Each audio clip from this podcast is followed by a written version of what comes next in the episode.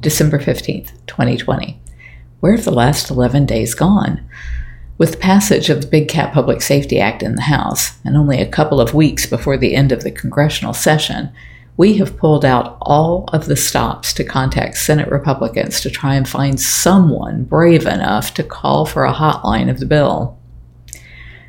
In other news, Jamie doesn't trust Think Factory, and they need sanctuary footage for their pitch to add more episodes to Animal Planet's offer. She refuses to be included, and I can't blame her for being wary. I've been filming Afton Tasler instead, and it's been difficult due to the mask wearing. If we are within eight feet of each other, or a cat, we wear masks. Even if we are all maintaining such distances, I have to be careful how I film it so it doesn't look like we're being unsafe. And what I mean by that is sometimes if there's somebody close to you and somebody far from you, it's hard to tell it visually how far away they are. I was trying to film Afton handing out Christmas trees to the small cats, and there were about six volunteers, all in masks. I could call Afton away from them to drop her mask in order to talk on camera. But then everyone in the scene, except for Afton, is wearing a mask, and that looks bad. Then, as she steps into a cage to deliver a tree, she has to put her mask back up. In and out of so many cages means when she does drop her mask, it looks like a beard under her chin. Not great for filming. We had our first meeting with Mike and Mina and set up our war room for filming, even though the thrust of what we were doing was the strategizing of our pending lawsuit with Anne McQueen and our potential ones with Don's Girls and the Tiger Kings producers.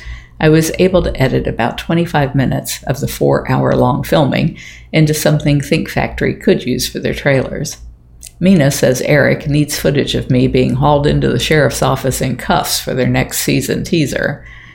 She said that he's been bombarding them with evidence that I forged the power of attorney, even though they all know that those documents had been authenticated by three handwriting firms back in 1998, and then not even used in the conservatorship because we all stipulated to an agreement instead.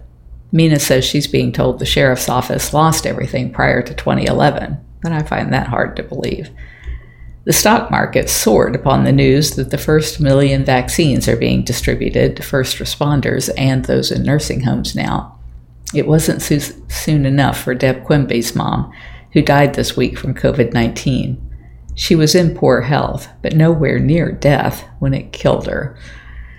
Deb's amazing loyalty to the sanctuary caused her to ask her family to wait until Friday to bury her because Poppy Bobcat is being released Thursday, and Deb didn't want social media to be left unattended while she buried her dead. Wow. Despite the vaccine news, it's likely to be August of 2021 before enough of us can be vaccinated, and no telling what will happen between now and then as people have vaccine related deaths and the virus continues to mutate. It's too bad the virus targets the elderly, the poor, and minorities. If it targeted rich, healthy white men, we'd have a cure by now. Anne Heche and Heather Duffy podcast. Hi, Carole. We are so excited to have you on our show. In case you don't remember, Anne Heche was on Dancing with the Stars with me. I'm not sure if Sam told you the way that we do the show. It's called Better Together. So we ask guests to bring on the person that makes their life better. Also, it's more fun to bring a friend, or a family member with you. We are looking forward to talking to you about the important work you are doing and your experience on Dancing with the Stars. It should take about an hour of your time via Zoom. Let me know if you have any questions or would like to have a quick chat on the phone. We'd love to get you on as soon as possible. We could do it Tuesday or Wednesday of next week. Let me know if either of those days works for you. Thanks so much. And that gives Heather's contact information, which I will not post here. If you're enjoying my diary, please like, share, and subscribe. You can find other ways to connect to me over at bigcatrescue.org forward slash carole.baskin.